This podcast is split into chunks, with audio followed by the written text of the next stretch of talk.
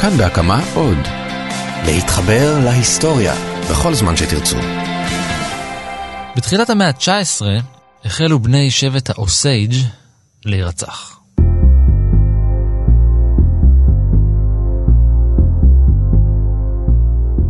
מישהו חיסל את הילידים האלה אחד אחרי השני, אחד השבטים העתיקים ביותר והעשירים ביותר באמריקה הצפונית. והכל בגלל נפט. כמה אינדיאנים קיפחו את חייהם? איך התגלגל אחד הפשעים החמורים באמריקה? איך קשורות לזה הגבות של הצרפתים? ואיך הזוועות שהתגלו הולידו את ארגון החקירות האימתני מכולם, ה-FBI?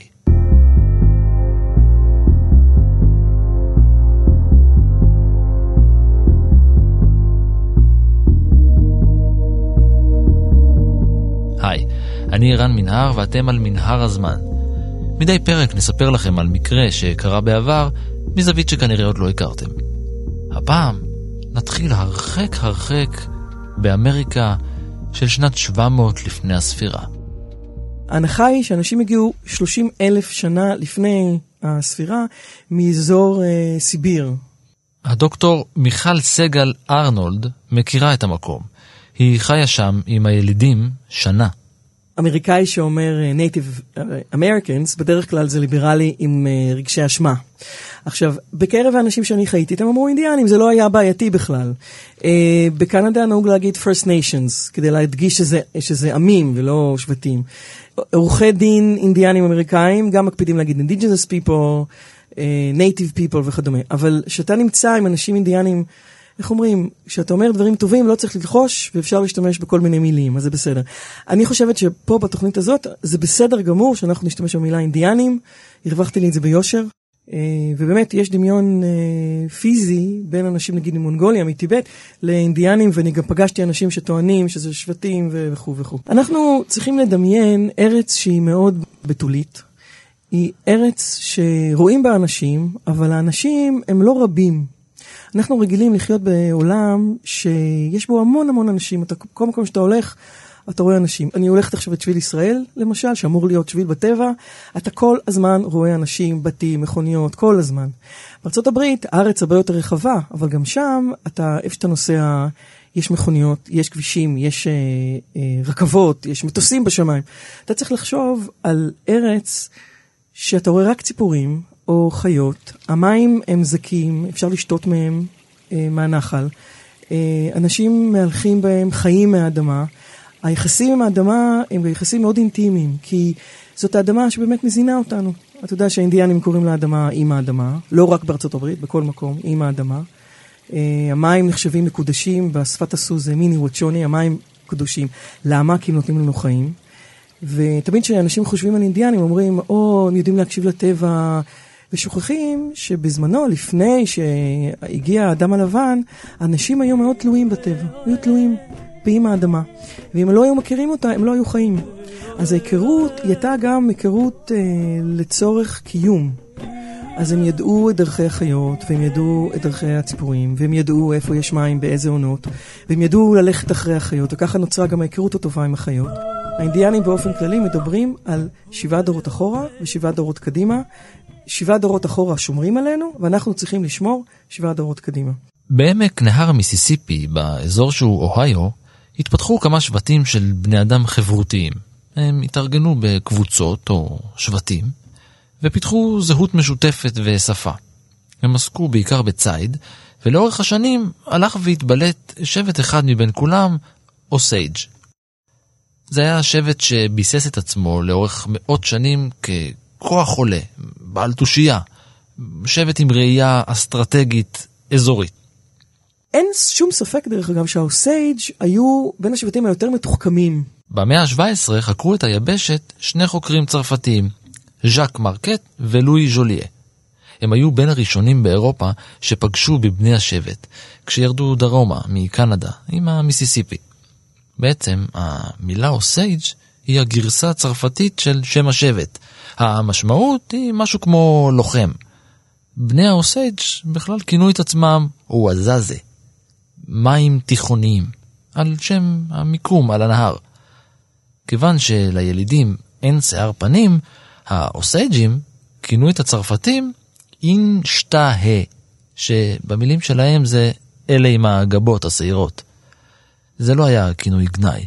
למעשה, האוסייג'ים המנוסים, הם כרתו ברית אסטרטגית עם הצרפתים. בתחילת המאה ה-18 הם סחרו איתם ושיתפו פעולה זה עם זה, עד שהצרפתים הקימו על הנהר את מבצר אורליאון, המבצר האירופי הראשון על נהר המיזורי. הברית הזאת השתלמה על האוסייג'ים.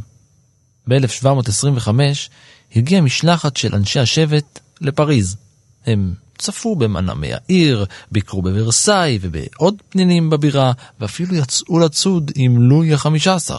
תראה, צריך לשים את זה בקונטקסט, כן? גילו עולם חדש כביכול. אה, הגיעו הצרפתים, הגיעו האנגלים, הגיעו אה, נורבגים, הגיעו בני עמים שונים מאירופה. בהתחלה זה היה נראה שיש אדמה לכולם. מהר מאוד אה, נוכחו שאין אדמה לכולם, וגם בניגוד למה שחשבו, האדמה גם לא ריקה. שזה מה שמכרו, אתה יודע, הנרטיב שמכרו לאירופאים. בואו, יש מלא אדמה ריקה, בואו. ואירופה הייתה בהתפוצצות אוכלוסין, וחיפשו אדמות. אה, עכשיו, באיזשהו שלב התגלה שהאדמה היא לא, היא לא אינסופית, היא סופית. והתחילו מלחמות. עכשיו גם הייתה מלחמה בין הצרפתים ובין האנגלים, כבר ידעו שהולכים לקראת איזושהי מדינה מקולוניות, זה, זה הפך למדינה, ורצו כמובן להיאבק על התרבות השלטת, על השפה השלטת וכדומה. עכשיו אנחנו יודעים עד היום, יש השפעה של תרבות צרפתית, נגיד בלואיזיאנה. אנחנו יודעים, יש Cajun food ו Cajun music, ההשפעה שלהם נשארה. אה, גם בקוויבק, בקנדה, אותו דבר. מה שמאוד מעניין זה שהצרפתים מכרו לאנגלים אדמות, היה את המכירה של האדמות ממזרח למיסיסיפי, ואחר כך היה את ה Mississippi Purchase, שהם מכרו לאנגלים את כל האדמות ממערב למיסיסיפי. היו מלחמות בין צרפתים ואנגלים, רואים את זה גם בסרטים הרבה פעמים. רוצים להראות אינדיאנים חברים, אז הם מדברים אנגלית, ואם יש אינדיאנים שרוצים להציג אותם כלא חברים, אז הם מדברים צרפתית למשל. זה מאוד בולט למשל ב-Dances with Wolves, רוקד עם זאבים. יש שם אינדיאני הרע, הוא מדבר צרפתית. אז זה קצת להראות איך אה, מתווים את הדמות. שאנחנו רוצים לחשוב עליה. אני די משוכנעת שגם המלך לואי ה-15 לא הסתכל עליהם כאל אנשים שווים, כן? אה, ואני מניחה שהאינדיאנים גם ידעו את זה. אבל uh, הם כן למדו משהו על מה זה מלוכה, מה זה מדינה אירופאית, איך מדינה אירופאית מתנהלת, איזה כוח של מדינה אירופאית. ואני חושבת שהידע הזה שכבר uh, ביחסים הצרפתים היה, מאוד עזר להם בהמשך להתנהל מול המדינה האמריקאית. נקפוץ כמה שנים קדימה, אל תחילת שנות ה-70 של המאה ה-18, אז גורשו בני השבט מאדמתם אל שטח שהוגדר עבורם באוקלהומה, השמורה. זו הייתה קרקע סלעית, ככל הנראה עקרה, אך כמה עשורים לאחר מכן, הקרקע הזאת השיבה לבעליה החדשים כגמולם. באותם השנים, ארצות הברית החלה בהכנות להפיכת אוקלהומה למדינה. ל Indian Territory, למדינה שתהיה מדינה אינדיאנית. והרעיון היה לעשות, לא נעים על המילה לא נעימה, אבל טרנספר, רצו לעשות טרנספר לכל השבטים האינדיאנים בארצות הברית, השבטים שנשארו, אה, כדי ששם ירכזו אותם במין אה, שטח אה, מגודר. זה הרעיון, הרעיון היה להזיז את האינדיאנים מכל מקום שהם נמצאים למקום אחד, כדי שלא יפריעו. חלק קיבלו באמת שמורות. אגב, האוסייג', אחד הדברים המעניינים אצל האוסייג', שהם לכל אורך הדרך הצליחו לשמור על האדמות שלהם כאדמות של השבט. האוסייג' הצליחו לשמור על כל הזכויות של המינרלים וכדומה כזכויות שבטיות. גם כשעשו ניסיון לחלק את האדמות, הזכויות מעבר לגור, לבנות אה, בית, נשארו אה, זכויות של השבט כולו. הסיפור בין המפורסמים אה, במסגרת העניין הזה היה Trail of Tears. היו חמישה שבטים, מה שנקראים עד היום כ-Five Civilized Tribes. זה היה צ'רוקי, שהשם מאוד ידוע גם בזכות הג'יפ, אה, הצ'וקטו, אה, קיווה ועוד שני שבטים. אה, אלה שבטים שפגשו את האירופאים ומאוד התלהבו מהעובדה שיש להם שפה כתובה. וצ'יף של הצ'רוקי, בין השאר, החליט שהוא יהפוך גם את השפה של הצ'רוקי לשפה כתובה. אה, ותוך חמש שנים הוא הצליח להפוך את האנשים שלו, שלא ידעו מה זה קרוא וכתוב, לאנשים כותבים, שזה די מדהים. הצ'יף הזה קראו צ'יף סקויה, ויש עליו על שמו את העץ בארצות הברית.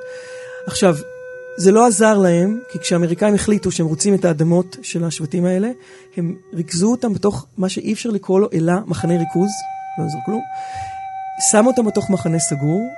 השמועות שאני שמעתי מאינדיאנים זה שממש הרעיבו אותם כדי שיהיו חלשים, ואז הצעידו אותם אל אוקלהומה. עכשיו, זו דרך מאוד מאוד ארוכה, זה במרכז ארה"ב, והם חיו באזור הקרוליינות, שזה בחוף המזרחי של ארה"ב.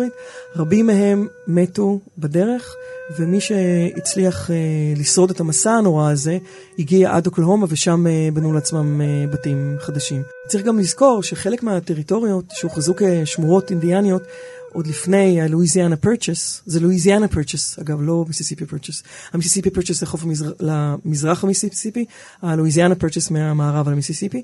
אה, עוד אז עוד לא ידעו בכלל עד היכן מגיעה אמריקה, מה coast to coast, לא ידעו את זה בכלל.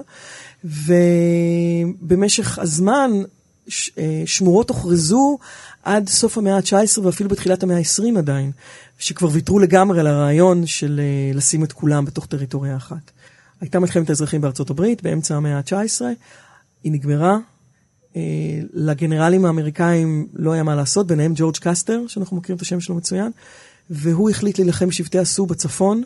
אה, הוא הגיע לשם, היה קרב, ושבטי הסו הדפו אותו והרגו אותו.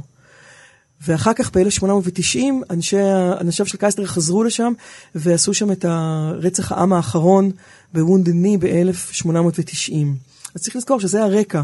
אה, ב-1890 האינדיאנים כבר הבינו שזהו זה, יש אה, שליט חדש בארצות הברית, אה, הכוח שלהם כבר מוגבל, הם הרגישו באמת מובסים, הם היו סגורים בתוך שמורות, וברוב המקומות מי שהיה אחראי על להביא להם אוכל זה היה האמריקאים, והצעידו אותם במזון מאוד בסיסי ולא מספיק ולא ראוי. בכל מקרה זה היה מצב באמת, מאנשים שהיו אדוני הארץ, הם הפכו מאוד מהר לסוג של שבויים בתוך המדינה שלהם, שמשגיחים עליהם נציגים של השלטון, נציגים של הכנסייה, שממש משגיחים על כל, כל תזוזה שלהם. הייתה באמת תחושה של כניעה בשמורות, אבל לכל אורך הדרך התרבויות כן המשיכו. השטח שלהם ישב בדיוק מעל אחד ממאגרי הנפט הגדולים ביותר בארצות הברית, שהתגלה רק כמה שנים קודם לכן, ב-1897. כדי לשאוב את הזהב השחור, היה צריך לקדוח באדמה. וכדי לעשות את זה, חברות הקידוח צריכות לקבל את אישור בעל הקרקע.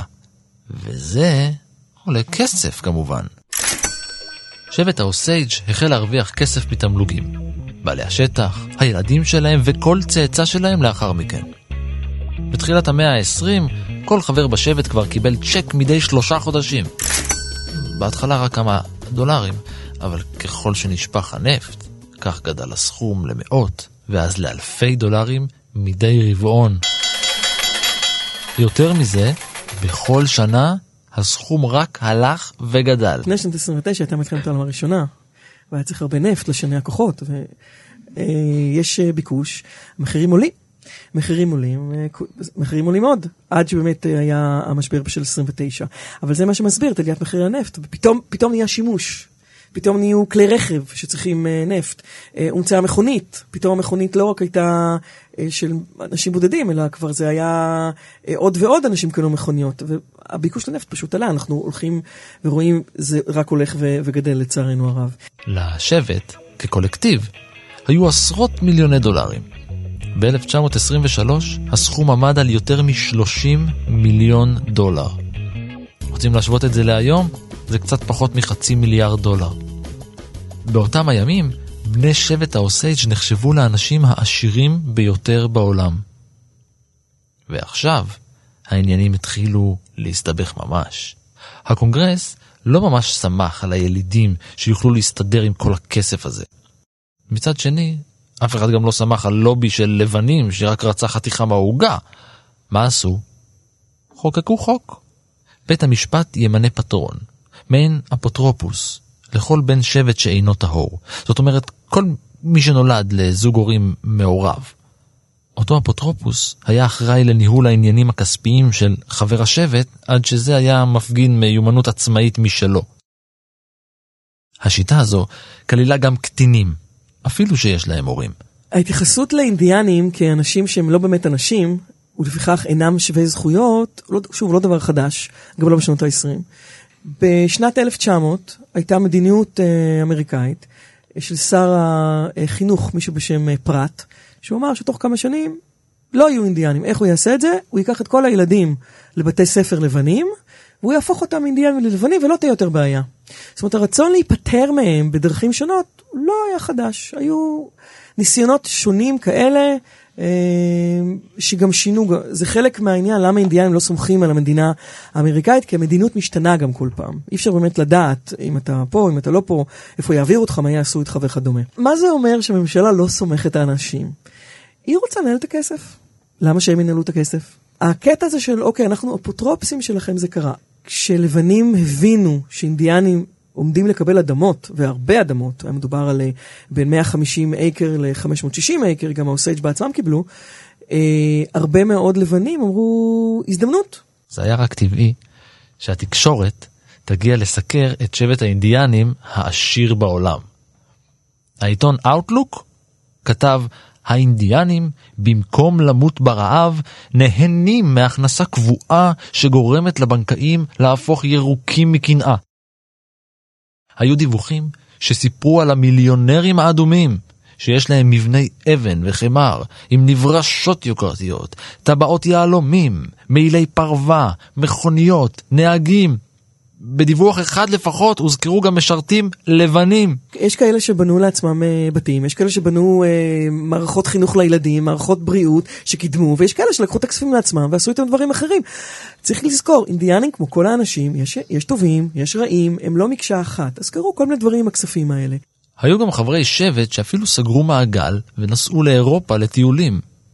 בכל המדינה סיקרו העיתונים את הפעילויות השונות של שבט האוסייג'. ומה עושה הציבור עם סיקור תקשורתי מוטה? כמובן, שותה אותו בצמא. האמריקנים הפכו אובססיביים לאושר של האוסייג'ים. זה לא הסתדר להם עם הדימוי של האינדיאני הפראי, זה שפגש את המתיישבים בפעם הראשונה. זה לא הסטריאוטיפ שאני רוצה לחשוב עליו כ savage אה, או מישהו שהוא מאוד גבוה, רוחני, מכיר את האדמה, או זה הפרא שעלול לבוא ולרצוח אותי בלילה. זה לא שייך לא לסטריאוטיפ הזה, לא, סטר, לא לסטריאוטיפ הזה, משהו כאן לא מסתדר. בין עשרות אלפי עובדי תעשיית הנפט שהגיעו לשטח השבט, הסתננו גם כאלה שחיפשו הזדמנויות, נוכלים, וגם כמה גורמים עבריינים. יש משפחות אינדיאניות שיש להם הרבה אדמות והרבה נפט, ויש אנשים לבנים שמרגישים שהאינדיאנים האלה מנצלים את העושר של המדינה. המדינה הזאת היא שלי, של הלבנים. אני רוצה להעביר אליי את העושר הזה, ובמהלך, ה, כמו שאתה אומר, אנשים, גם שהם לא כל כך חיוביים, התחילו להיכנס לסיפור הזה. אמ, והתחיל מצב שבו לא בוחלים בשום, אה, בשום טקטיקה. השתמשו בכל מיני טריקים שעולים על הדעת, כולל אה, לקחת ילדים, לגדל אותם אה, עד גיל שאפשר להב... שהם יכולים להעביר את האדמות שלהם ולקחת להם את האדמות בכל מיני אה, צורות. כל טריק שאתה יכול לעלות על הדעת, אה, הדברים, אתה יודע, לא הומצאו במאה ה-20 או ה-21. בני שבט האוסייג' שעכשיו אפשר כבר לקרוא לו אומה, עמדו לחטוף משני כיוונים. לא רק מצד אותם גורמים עברייניים שהוסטו דרך התקשורת. זוכרים את אותם אפוטרופוסים שמינה בית המשפט? הם היו אנשי עסקים ועורכי דין, כולם לבנים, שבסדרה של תמרונים משפטיים החלו לגנוב את אדמת האוסייג'. ועם האדמה נעלמו גם הזכויות לתמלוגים. ב-1924 הואשמו 24 אפוטרופוסים בשחיתות ובגניבה של עשרות מיליוני דולרים במסגרת עבודתם. כולם סגרו עסקאות טיעון ונמנעו מעונש. איפה שיש הרבה מאוד כסף, יש הרבה מאוד שחיתות. כי אנשים שרוצים כסף ואוהבים כסף יעשו מאמצים בלתי נלאים בשביל להעביר את הכספים אליהם. מערכת האפוטרופוס היה ארגון שקם כדי להגן על האינטרס של האוסייג'. ב-1929 הוחזקו במערכת הזו 27 מיליון דולר. גם מערכת כזאת שכביכול באה להגן על האינדיאנים, כמובן שגם בה הייתה שחיתות ולקחו. אבל המכה החמורה ביותר שחטפה אומת האוסייג' הגיע בתחילת שנות ה-20. בתקופה קצרה נרצחו במחוז שלהם 18 אינדיאנים בני אוסייג' ושלושה נוספים. מי עמד מאחורי הרציחות? אף אחד לא ידע. וזה מה שהפחיד את כולם. בין הקורבנות היו גם בני משפחה אחת שכמעט הושמדה כליל.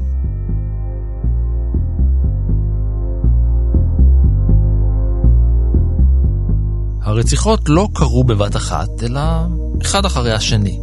הרצח הראשון היה של אנה בראון, ב-1921. בהתחלה חשבו שמדובר במוות כתוצאה מהרעלת אלכוהול.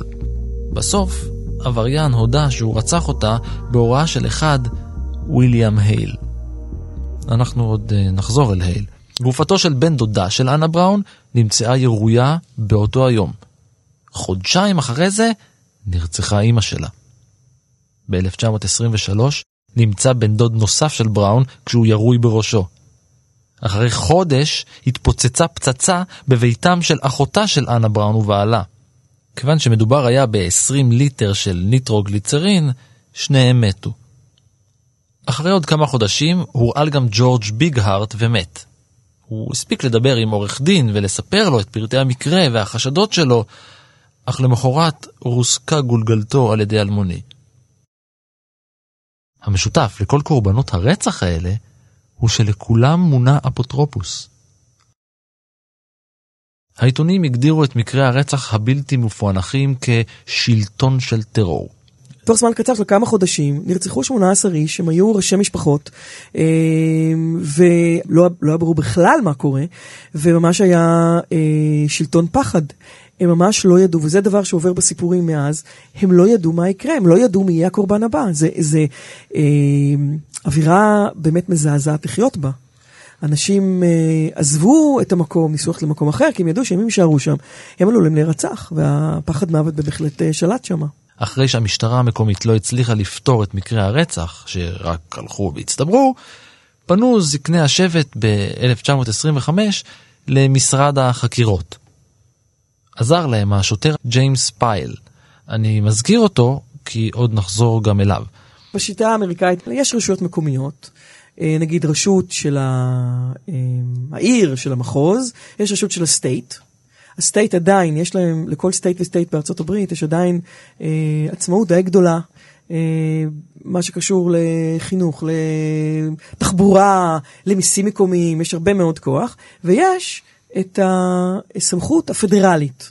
הסמכות הפדרלית היא סמכות שאמורה להשגיח על כל ארצות הברית בנושאים כמו למשל ביטחון, אה, אם יש מלחמה חלילה, אה, כספים פדרליים, אה, הדברים שבאמת מגדירים את המדינה. אגב, הרבה מאוד פעמים יש מתח ביניהם בנושאים אינדיאניים, וזה מעניין מאוד לשמוע שבדרך כלל ברמת הסטייט, ברמת המדינה המקומית, היחסים לאינדיאנים הם הרבה יותר גרועים מאשר ברמה של המדינה הפדרלית. ולכן יכול להיות שהאינדיאנים באותה תקופה, אה, הם הבינו שהם לא ייוושעו מהסמכות המקומית, המקומיים לא יעזרו להם, כי כמובן הם רוצים את הנפט, הם רוצים את האדמות, ולכן הם פנו למסגרת הפדרלית, הם קיוו שממנה אה, הם ייוושעו. אגב, שוב, זה חוזר לזה שהם הבינו איך המדינה עובדת. יש...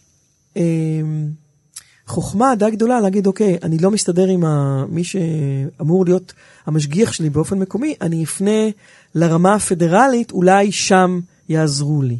החקירה התנהלה באופן סמוי, וארבעה סוכני שטח נשלחו אנדר קאבר. הם עבדו על התיק במשך שנתיים. ומה הם גילו? הם גילו כי לכמה מקרי רצח בתוך משפחה אחת הייתה אחראית כנופיה של עבריינים בהנהגתו של ויליאם הייל.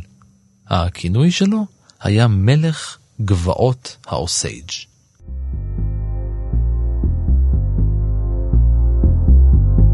אותו הייל היה חוואי עשיר שהגיע למחוז מטקסס יחד עם אחיינים שלו והקיף את עצמו בחבורה של פושטקים. כמו הרבה אחרים, גם הוא הגיע לרדוף אחרי חלום ההתעשרות מנפט. הוא תכנן להשתלט על הכסף ועל הזכויות לתמלוגים של כמה חברי שבט. יותר מזה, אחיינו היה נשוי לבת אוסייג', האחות היחידה של אנה בראון ששרדה את מסעות הרצח של משפחתה. אתה חושב שאח אחד התחתן עם אישה אינדיאנית, ואנשים אחרים במשפחה נרצחו, וכולם היו להם אה, אפוטרופסים, זאת אומרת ברגע שהם נרצחו, הכספים והאדמות עברו לאפוטרופסים הלבנים, ויכול להיות שאותו אה, הייל אה, היה בקשרים טובים עם אותם אפוטרופסים, ויכול להיות שעשו פה איזה מכה משותפת. יכול להיות.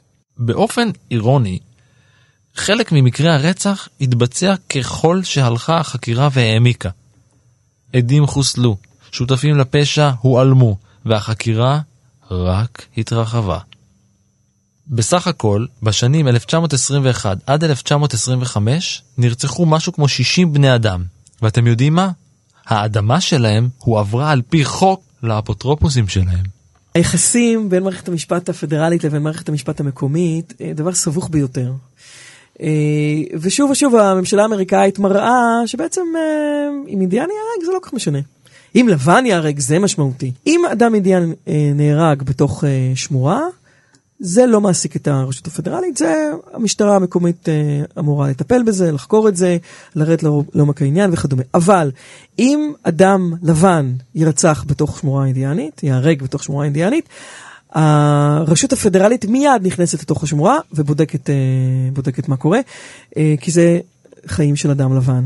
שלושה אנשים נשפטו בשל הרציחות הללו, אבל רוב מכריע של המקרים נותר לא פתור עד היום. הייל והאחיינים שלו הואשמו ברצח. המשפט שלהם היה רצוף מהמורות ודרמות, והוא זכה לכיסוי תקשורתי נרחב.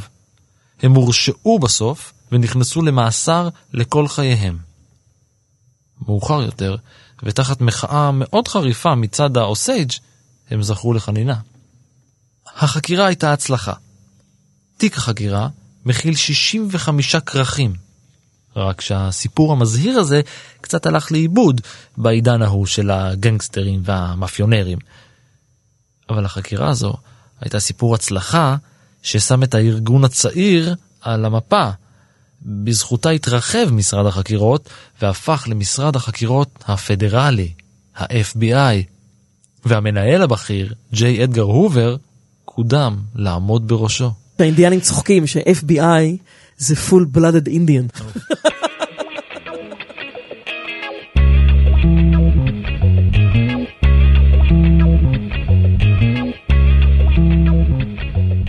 חקירת רצח ביג הארט ועורך דינו לא הושלמה מעולם. אשתו האוסייג'ית של אחיינו של הייל התגרשה ממנו אחרי שניסה להרעיל אותה. הילדים שלה ירשו את הנכסים. ב-1925 העביר הקונגרס תיקון לחוק ולפיו לא תתאפשר העברת זכויות בקרקע בירושה למי שאינו שייך לאוסייג'. משרד הפנים האמריקאי המשיך לנהל את הקרקעות ואת חלוקת הרווחים של האוסייג'. בשנת 2000 תבעה אומת האוסייג' את משרד הפנים בטענה שהוא גרם לה להפסדים היסטוריים בגלל שהוא ניהל את הכסף בצורה כושלת. שנה לאחר מכן התפשרה הממשלה והסכימה לשלם 380 מיליון דולר. אתה יודע שבשנות ה-90 אני חייתי אה, אה, אצל האינדיאנים, אה, התחילו אז תוכניות בבתי הספר למשפט. האינדיאנים רצו מאוד שילדים שלהם ילכו ויהיו עורכי דין כדי שישמרו על הזכויות שלהם. התחילו לקום בתוך תוכניות אוניברסיטאיות במדינות שיש בהן רוב אינדיאני, תוכניות לתמיכה בסטודנטים כאלה, אינדיאנים, שהולכים ללמוד משפטים. ויצא לי להיות באירוע כזה, זה היה פשוט באמת מקסים, חבר'ה שהגיעו להיות פרופסורים אינדיאנים, באו וחיזקו את הילדים האינדיאנים כדי שילכו וילמדו להיות עורכי דין, ושידעו לשמור על הזהות שלהם, כדי שלא ילכו וישתכנזו, אלא יחזרו לשמורה ו- וידאגו לשמורה. אז זה מדהים שבשנת 2000 כבר היה כזה ניצחון, זה, זה ממש מדהים. ואתם זוכרים את ג'יימס פייל, השוטר המקומי שסייע בחשיפה של הרוצחים? אז פקידים ועובדי המחוז ביקשו לנקום בו.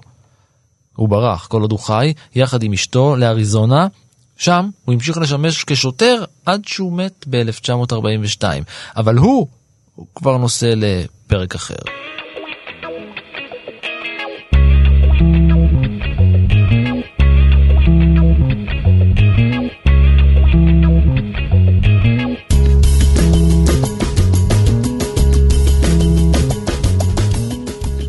ועד כאן מנהר הזמן להפעם. תודה לדוקטור מיכל סגל ארנולד, תודה לאור מנהר על ההפקה, ולניר גורלי על העריכה. פרקים נוספים וסיפורים עלומים מההיסטוריה ניתן למצוא באתר של כאן ובאפליקציות הפודקאסטים השונות. נשוב וניפגש בפרק הבא.